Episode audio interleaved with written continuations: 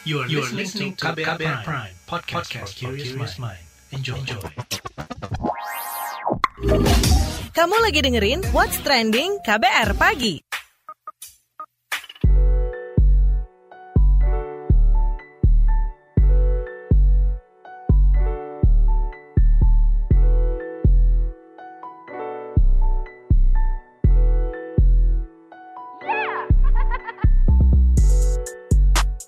KBR Pagi, siaran pagi radio paling update. Selamat pagi, apa kabar Anda hari ini di hari Jumat 16 April 2021?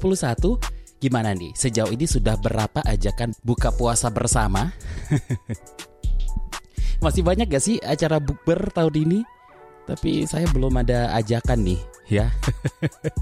Well, by the way, pemerintah itu mengingatkan pelaksanaan buka puasa bersama atau bukber harus mematuhi ketentuan yang tertuang dalam Surat Edaran Menteri Agama Nomor 4 Tahun 2021 tentang panduan ibadah dan Ramadhan dan Idul Fitri, dan Sekretaris Direktorat Jenderal Bimbingan Masyarakat Islam Kementerian Agama Fuad Nasar menjelaskan, buka puasa bersama tetap bisa dilaksanakan di daerah yang berada dalam kategori zona aman COVID-19. Namun, kata dia, harus mematuhi jumlah kehadiran paling banyak 50% dari kapasitas ruangan serta menghindari kerumunan. Meski begitu, Fuad menganjurkan buka puasa bersama dilakukan di rumah saja. Perkara bukber tahun ini itu yang kita obrolin. Sebelum diobrolin lebih lanjut, kita dengarkan dulu opini warganet plus 62 berikut ini.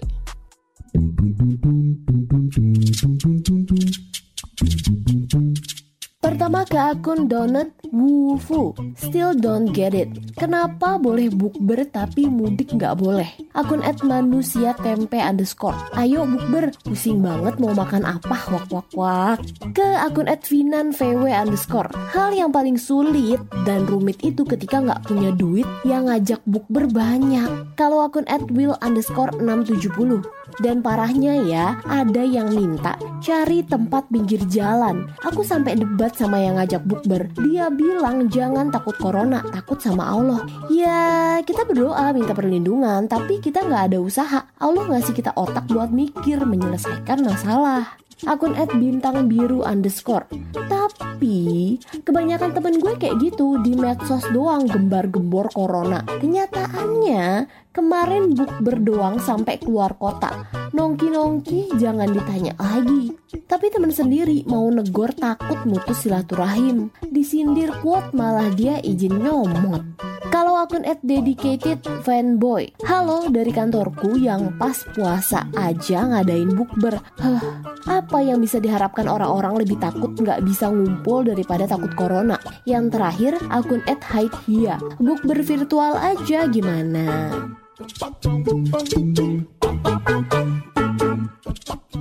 Itu dia tadi opini warganet plus 62. Nah, seperti apa ketentuan buka puasa bersama tahun ini menurut Kementerian Agama? Kita simak penjelasan Sekretaris Direktorat Jenderal Bimbingan Masyarakat atau Bimas Islam Kemenak Fuad Nasar saat rapat koordinasi Satuan Tugas Penanganan COVID-19 di tanggal 11 April 2021 lalu. Kegiatan sahur dan buka puasa dianjurkan dilakukan di rumah masing-masing bersama keluarga inti. Dalam hal kegiatan buka puasa bersama tetap dilaksanakan, ini termasuk dalam kategori yang zona aman tadi, harus mematuhi pembatasan jumlah kehadiran paling banyak 50% dari kapasitas ruangan dan menghindari kerumunan.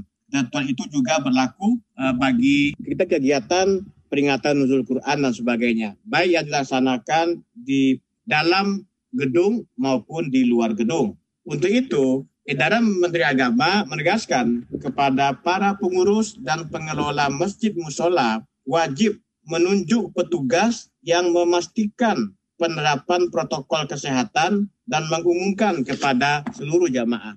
Begitu juga ada kewajiban bagi para pengurus pengelola rumah ibadah, masjid mushola untuk melakukan disinfektan secara teratur, menyediakan sarana cuci tangan di pintu masuk masjid atau mushola, mewajibkan penggunaan masker ya, dan tentu juga mengingatkan kepada para jamaah untuk menjaga jarak. Dan meski saat memasuki bulan puasa, Masjid Istiqlal itu tidak berada di zona merah, tapi pengelola memutuskan untuk tidak mengadakan buka dan sahur bersama maupun itikaf selama bulan Ramadan tahun ini, karena masih dalam pandemi COVID-19. Hal ini disampaikan Kabid Pendidikan dan Pelatihan Masjid Istiqlal, Faried F. Saenong, di BNPP 12 April 2021 yang lalu. Kita dengarkan. Di Istiqlal, istilah kami, kita ahlan wasahlan, selamat datang buat masyarakat yang ingin melakukan ibadah sholat 5 waktu di Masjid Istiqlal, cuman dengan pembatasan-pembatasan tertentu.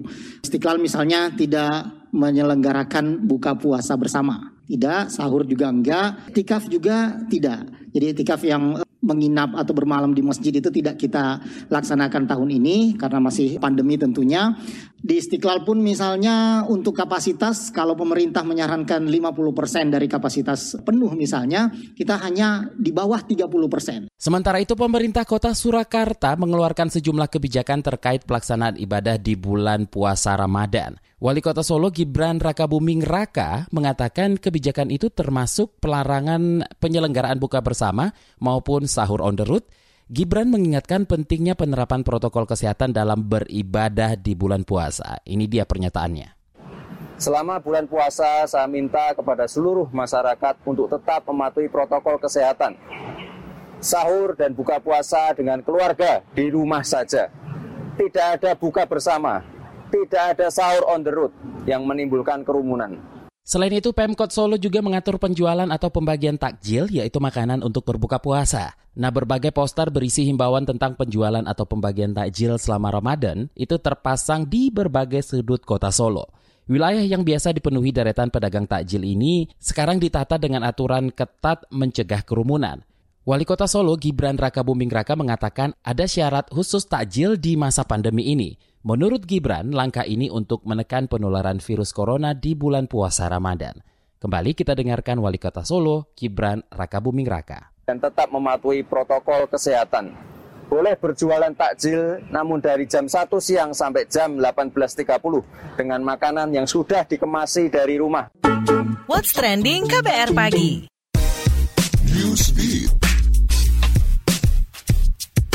Akibat kebijakan penguncian wilayah, warga Paris pun menggemari perburuan barang bekas atau pre-love. Perburuan barang atau fashion bekas ini pun dilakukan secara daring. Melansir Reuters, pengamat mode di Paris, Clara Vivian mengatakan, para pecinta mode mewah saat ini menghabiskan uangnya untuk berburu barang bekas. Mulai dari gaun, clutch bag dari merek Chanel, hingga Hermes. Penjualan busana vintage daring di Prancis meningkat lebih dari 4 kali lipat pada 2020. Angka penjualan barang pre-love bahkan mencapai 6,2 juta euro atau sekitar 107,2 miliar rupiah. Masyarakat saat ini dianggap telah jenuh dengan produk-produk fashion yang dapat mencemari lingkungan dan jauh dari konsep berkelanjutan. Presiden Amerika Serikat Joe Biden mendesak penghentian tindakan intoleransi ataupun tindakan yang didasari motif kebencian kepada Muslim di Amerika Serikat. Biden berjanji akan melindungi semua hak-hak umat Muslim di Amerika dari perundungan, kefanatikan, dan kejahatan bermotif kebencian. Selain itu, Biden pun mengucapkan selamat menunaikan ibadah puasa. Ia mengatakan saat ini umat Muslim menjalani puasa di tengah pandemi, sehingga tidak bisa berkumpul dan harus menjalani puasa di tengah pembatasan. Akibat pandemi Covid-19, perilisan film Mission Impossible 7 ditunda hingga 27 Mei 2022. Pemunduran jadwal ini diumumkan Paramount Pictures yang sebelumnya menjadwalkan perilisan film ini pada 19 November 2021. Melansir NME, pembuatan waralaba film Mission Impossible yang dibintangi Tom Cruise berlangsung sejak tahun lalu di Italia. Proses syuting pun sempat terkendala pada Februari lalu karena pandemi COVID-19 sehingga proses syuting dialihkan ke Inggris dan Abu Dhabi. Bahkan Tom Cruise sempat memarahi 2 kru yang melanggar protokol kesehatan saat proses syuting berlangsung. Pemunduran perilisan film Mission Impossible 7 ini juga mempengaruhi tanggal rilis dari film Mission Impossible 8 yang saat ini mundur menjadi 7 Juli 2023.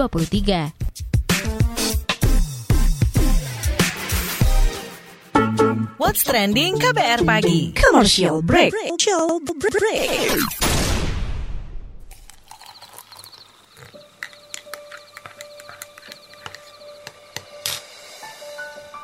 Hai, kamu apa kabar? Masih suka menikmati senja dan kopi? Aku masih ingat kebiasaan kita. Sehabis pulang kerja, selalu mencari tempat untuk sekedar ngobrol dan ngopi. Tapi kadang kita kehabisan bahan obrolan. Aku masih melakukan hal yang sama sampai sekarang, tanpa harus takut habis bahan buat ngobrol.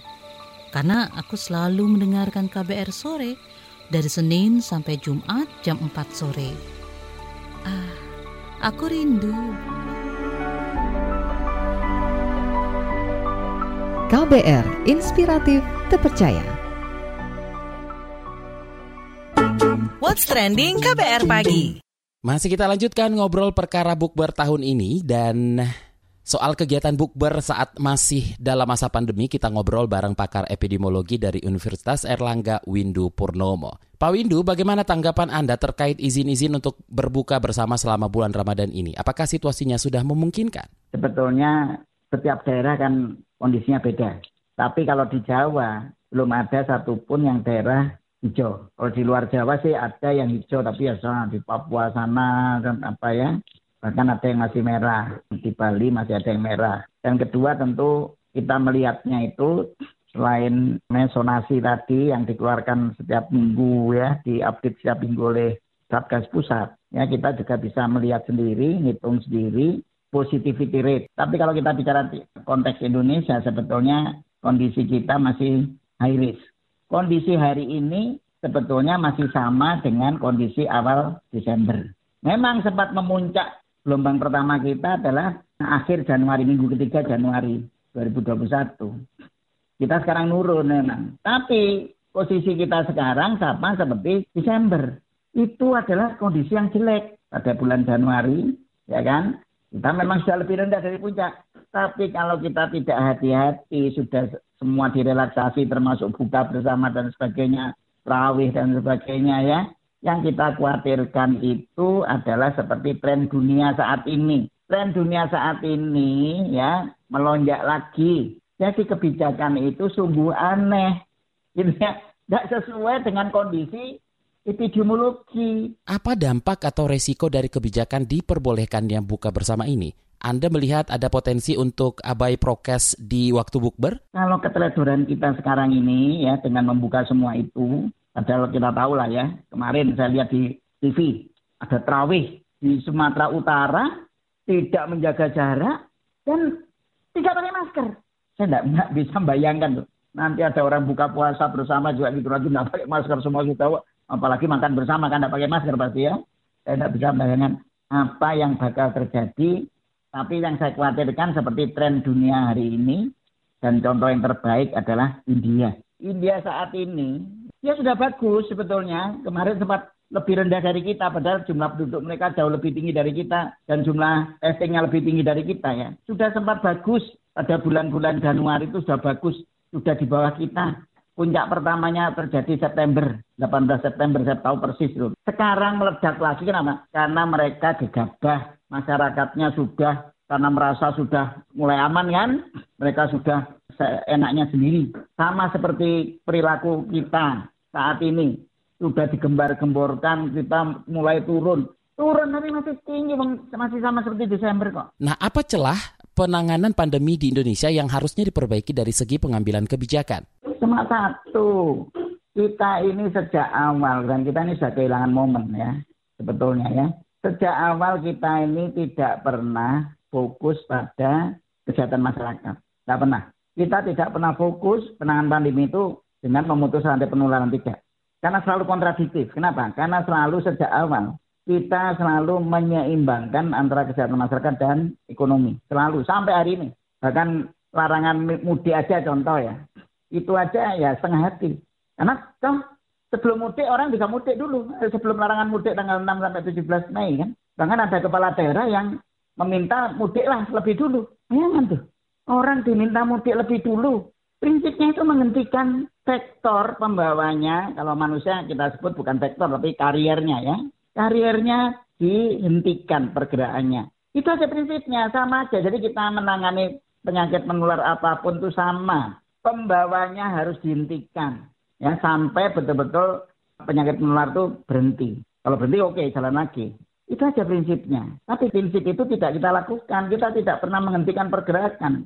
Sekarang PPKM Mikro, PPKM. PPKM ini singkatannya kan pembatasan kegiatan masyarakat. Mana? Pembatasan mana? Gitu. Nggak ada. Kita suka main istilah saja. PSBB juga di tahun lalu aja juga gitu. Ada PSBB tetap orang bergerak. Dulu dilarang mudik, tetap orang mudik tetap terjadi. Cuma main-main istilah aja. Oke, rekomendasi Anda seperti apa? Seharusnya gini loh ya, nggak usah ngomong boleh berbuka bersama dan seterusnya. Ya kan? Orang kalau kita ngomong buka bersama diperbolehkan, ya orang akan berbondong-bondong buka bersama. Karena tahun lalu kan tidak. Kita ini harus bijak. Ya, bijak itu ya pejabat, ya pemerintah daerah, itu harus bijak.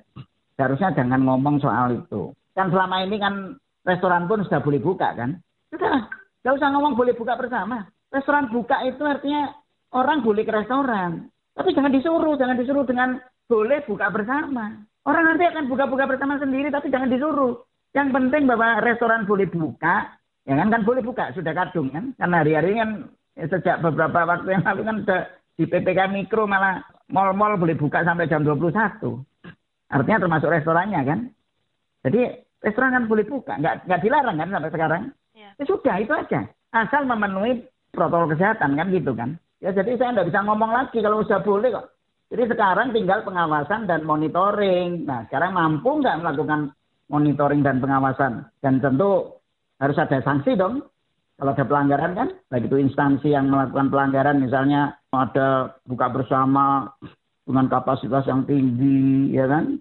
Kemudian tanpa jarak dan sebagainya, bisa nggak ngasih sanksi? Nah, itu aja. Terima kasih pakar epidemiologi dari Universitas Airlangga, Windu Purnomo. What's Trending KBR Pagi. Ada yang baru nih tiap Senin dan Jumat di KBR Pagi, yakni podcast Al-Quran dalam Jelajah Arkeologi. Podcast ini disadur dari buku Arkeologi Al-Quran karya Dr. Ali Akbar. Isi podcastnya sepenuhnya tanggung jawab penulis. Sebagai episode perdana, kita akan mendengarkan pengantar dari Dr. Ali Akbar yang membawa kita memahami Al-Quran dan Islam dari sudut pandang lain. Arkeologi Al-Quran sendiri adalah cabang arkeologi baru, tak hanya di Indonesia namun juga di dunia. Tapi kita tidak hanya membahas soal masa lalu nih, melainkan soal masa kini dan perencanaan masa mendatang. Seperti apa?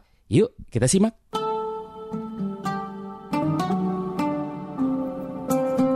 Al-Quran dalam Jelajah Arkeologi.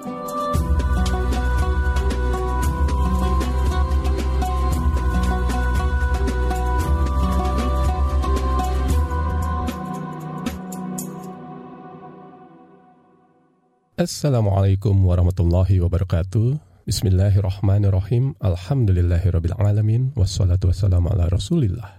Senang sekali dapat bersua dengan Anda semua dalam podcast Al-Quran dalam Jelajah Arkeologi. Izinkan saya memperkenalkan diri terlebih dahulu. Nama saya Ali Akbar. Kawan-kawan saya biasa memanggil AB. Sehari-hari berdinas atau mengajar di Departemen Arkeologi Fakultas Ilmu Pengetahuan Budaya Universitas Indonesia. Sebagai dosen juga sering meneliti ke berbagai daerah di Indonesia dan juga di berbagai negara di dunia.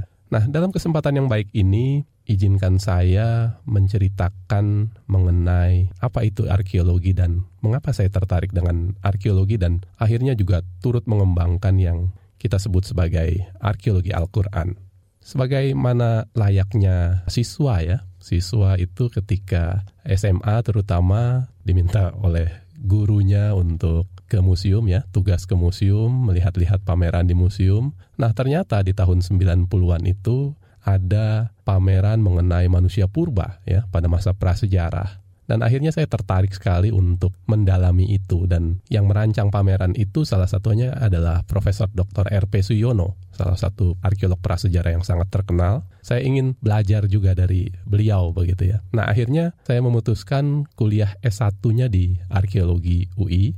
Entah kenapa setelah lulus lanjut lagi S2 arkeologi UI. Dan entah kenapa lanjut lagi sampai S3 di arkeologi UI ya. Dan itu sebenarnya selama saya belajar di situ ada beberapa pertanyaan yang berhasil dijawab. Tetapi masih banyak pertanyaan yang belum terungkap ya. Terutama mengenai masa prasejarah ya. Tentang asal-usul manusia ya. Tentang berbagai kehidupan di muka bumi. Dan itu akhirnya ya belakangan justru banyak terungkap ya, banyak terdapat justru di Al-Quran. Nah itu yang akhirnya belakangan ya sekitar belasan tahun terakhir ini saya lebih mendalami teks-teks ya atau tulisan-tulisan yang terdapat dalam Al-Quran tersebut begitu ya. Nah sebelum sampai ke situ, apa itu arkeologi ya? Arkeologi adalah istilah ya yang berasal dari kata archaeo yang berasal dari bahasa Yunani, terus kemudian ada di Latinnya juga ya. Archaeo itu artinya tua atau kuno, lalu logos artinya ilmu atau science. Nah, ilmu ini berkembang sebenarnya sudah cukup lama, dan ketertarikan manusia terhadap masa lalu itu sebenarnya sudah ada sebelum Masehi. Sebelum Masehi itu sekarang itu 2021 Masehi. Berarti 2021 tahun yang lalu dan sebelumnya ya, bahkan jutaan tahun yang lalu. Nah, ilmu ini berusaha mengetahui masa lalu, dan itu para ahli ya, itu sudah banyak melakukan penelitian. Para raja-raja bangsawan ya sebelum Masehi sudah berminat melakukan penjelajahan, mengumpulkan benda-benda, lalu pada abad ke-14 ya, 14 Masehi atau sekitar 1400-an, 1500-an Masehi, mereka dikenal sebagai kalangan antikuarian. Ya, sebut saja pengumpul barang antik begitu ya. Barang-barang yang unik dan menarik. Sampai akhirnya nanti di abad ke-18, 1800-an, 1900-an ini menjadi ilmu yang mapan. Nah, ilmu ini itu berdasarkan benda-benda ya biasanya ya. Nah, benda-benda itu kita sebut sebagai artefak. Artefak itu misalnya cincin, kapak batu, gerabah, buku, piring, perahu, dan lain sebagainya. Tetapi selain artefak, arkeolog juga meneliti fitur. Nah, fitur ini sebenarnya artefak juga, tapi dia tidak bisa dipindah-pindahkan. Kalau kita pindahkan itu nanti akan menghancurkan atau merusak bagian tempat kedudukannya. Nah, contoh fitur itu adalah jalan raya, rumah, jembatan, bangunan suci, dermaga, bendungan, lalu istana, dan lain sebagainya. Kategori ketiga di arkeologi itu adalah ekofak. Ekofak itu ecological, faktual. Sesuatu yang bersifat alamiah, tapi diberi makna oleh manusia. Misalnya hutan, ya, gunung, itu sebenarnya bukan buatan manusia. Fosil juga bukan buatan manusia, tetapi dia penting bagi kehidupan manusia. Nah, kategori yang lain dari arkeologi, datanya itu atau objeknya adalah situs. Kalau situs ini adalah lokasi, tempat ditemukannya misalnya artefak, fitur, ekofak ya. Misalnya lokasi bangunan suci, lokasi bendungan, lokasi ditemukannya buku, nah, bisa gitu ya, lokasi ditemukannya kitab suci, dan lain sebagainya. Berikutnya adalah yang kelima adalah kawasan. Kawasan ini adalah dua situs atau lebih yang saling berdekatan atau berkaitan. Misalnya kota-kota yang dibangun oleh satu tokoh, bangunan-bangunan dari periode yang sama, dan lain sebagainya. Jadi arkeologi itu modalnya itu ya, ada artefak, fitur, ekofak, situs, dan kawasan. Nah, kalau lebih detailnya, misalnya artefak itu buatan manusia ya, ada yang ada tulisannya misalnya gitu. Nah, tulisannya ini contohnya yang akan kita bahas lebih lanjut nanti ya, yaitu kitab suci ya. Awalnya itu adalah firman Allah misalnya ya, firman Allah disampaikan kepada Nabi Muhammad, lalu Nabi Muhammad menyampaikan kepada sahabat-sahabatnya, lalu sahabatnya menulis. Nah, akhirnya kita sampailah teks itu ya dalam bentuk tulisan, dalam bentuk mushaf. Terus zaman berganti zaman, jadi misalnya ada di dalam bentuk file ya, di internet, dalam bentuk tampilan-tampilan di handphone kita, di laptop kita, dan lain sebagainya. Nah, itu akhirnya menjadi data arkeologi juga. Nah, menariknya teks Al-Quran itu ya, atau kalimat Al-Quran itu dari zaman dulu ya, dari zaman awal diturunkannya kepada Nabi Muhammad sampai sekarang itu sama. Jadi memudahkan arkeolog untuk menelitinya. Nah, apa yang bisa diteliti dari teks ya atau kalimat-kalimat yang dalam Al-Quran tersebut banyak sekali ternyata ya, karena Al-Quran menyebut banyak nama, banyak tokoh, benda-benda juga disebut, bangunan-bangunan juga disebut, dan lain sebagainya. Jadi kita akan jelajahi Al-Quran secara arkeologi. Mudah-mudahan dalam episode-episode berikutnya kita akan lebih memasuki dunia Al-Quran secara arkeologi. Sampai berjumpa lagi di episode berikutnya. Assalamualaikum warahmatullahi wabarakatuh.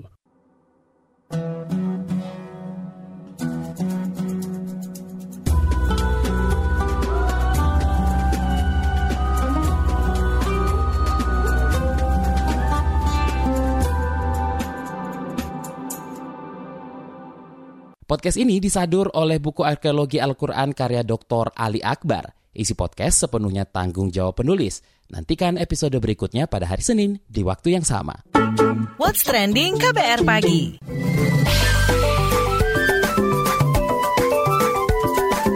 WhatsApp Indonesia. WhatsApp Indonesia dimulai dari Jawa Tengah. Dinas Perhubungan Provinsi Jawa Tengah menyiapkan skenario larangan mudik dengan mendirikan posko mobile pada 1 Mei hingga 6 Mei mendatang. PLT Kadinas Dishub Jateng, Henggar Budi mengungkapkan, posko mobile tersebut untuk mengantisipasi adanya warga yang nekat melakukan mudik. Menurut Henggar, pihaknya telah menyiapkan 3 skenario, yakni skenario pertama adalah pralarangan dari tanggal 1 hingga 5 Mei mendatang sebagai antisipasi mudik dini. Lalu kedua, yaitu terkait orang-orang yang sudah terlanjur mudik dengan berbagai cara dan sudah sampai di kampung halaman. Tentunya, nanti yang digunakan adalah optimalisasi PPKM Mikro. Ia melanjutkan skenario ketiga, yakni akan melakukan operasi pada saat pelarangan yang nantinya diberlakukan di beberapa titiknya ditentukan oleh kepolisian. Masih dari Jawa Tengah, kita menuju Solo. Pemkot Solo juga mengatur penjualan atau pembagian takjil, yaitu makanan untuk berbuka puasa. Wali Kota Solo, Gibran Rakabuming Raka mengatakan ada syarat khusus takjil di masa pandemi ini. Menurut Gibran, langkah ini untuk menekan penularan virus corona di bulan puasa Ramadan. Kata dia, aturannya adalah tetap mematuhi protokol kesehatan dan tak boleh ada kerumunan. Ia juga mengatakan boleh membagikan atau berjualan takjil mulai jam 1 siang sampai setengah 7 malam. Namun, makanan atau minuman takjil harus sudah dikemas dari rumah. Berbagai poster berisi himbauan tentang penjualan atau pembagian takjil selama Ramadan terpasang di berbagai sudut kota Solo. Wilayah yang biasa dipenuhi deretan pedagang takjil kini ditata dengan aturan ketat mencegah kerumunan. Salah satu lokasi di belakang Stadion Manahan Solo menjadi pusat kuliner PKL yang berjualan takjil selama bulan puasa. Ada ratusan PKL kuliner membuka usaha di lokasi tersebut.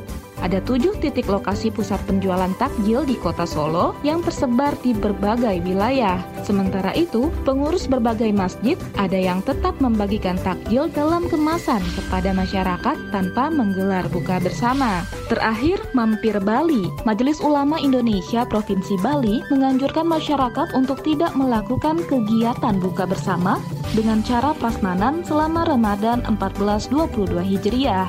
Hal ini untuk mencegah terjadinya penyebaran COVID-19 di wilayahnya.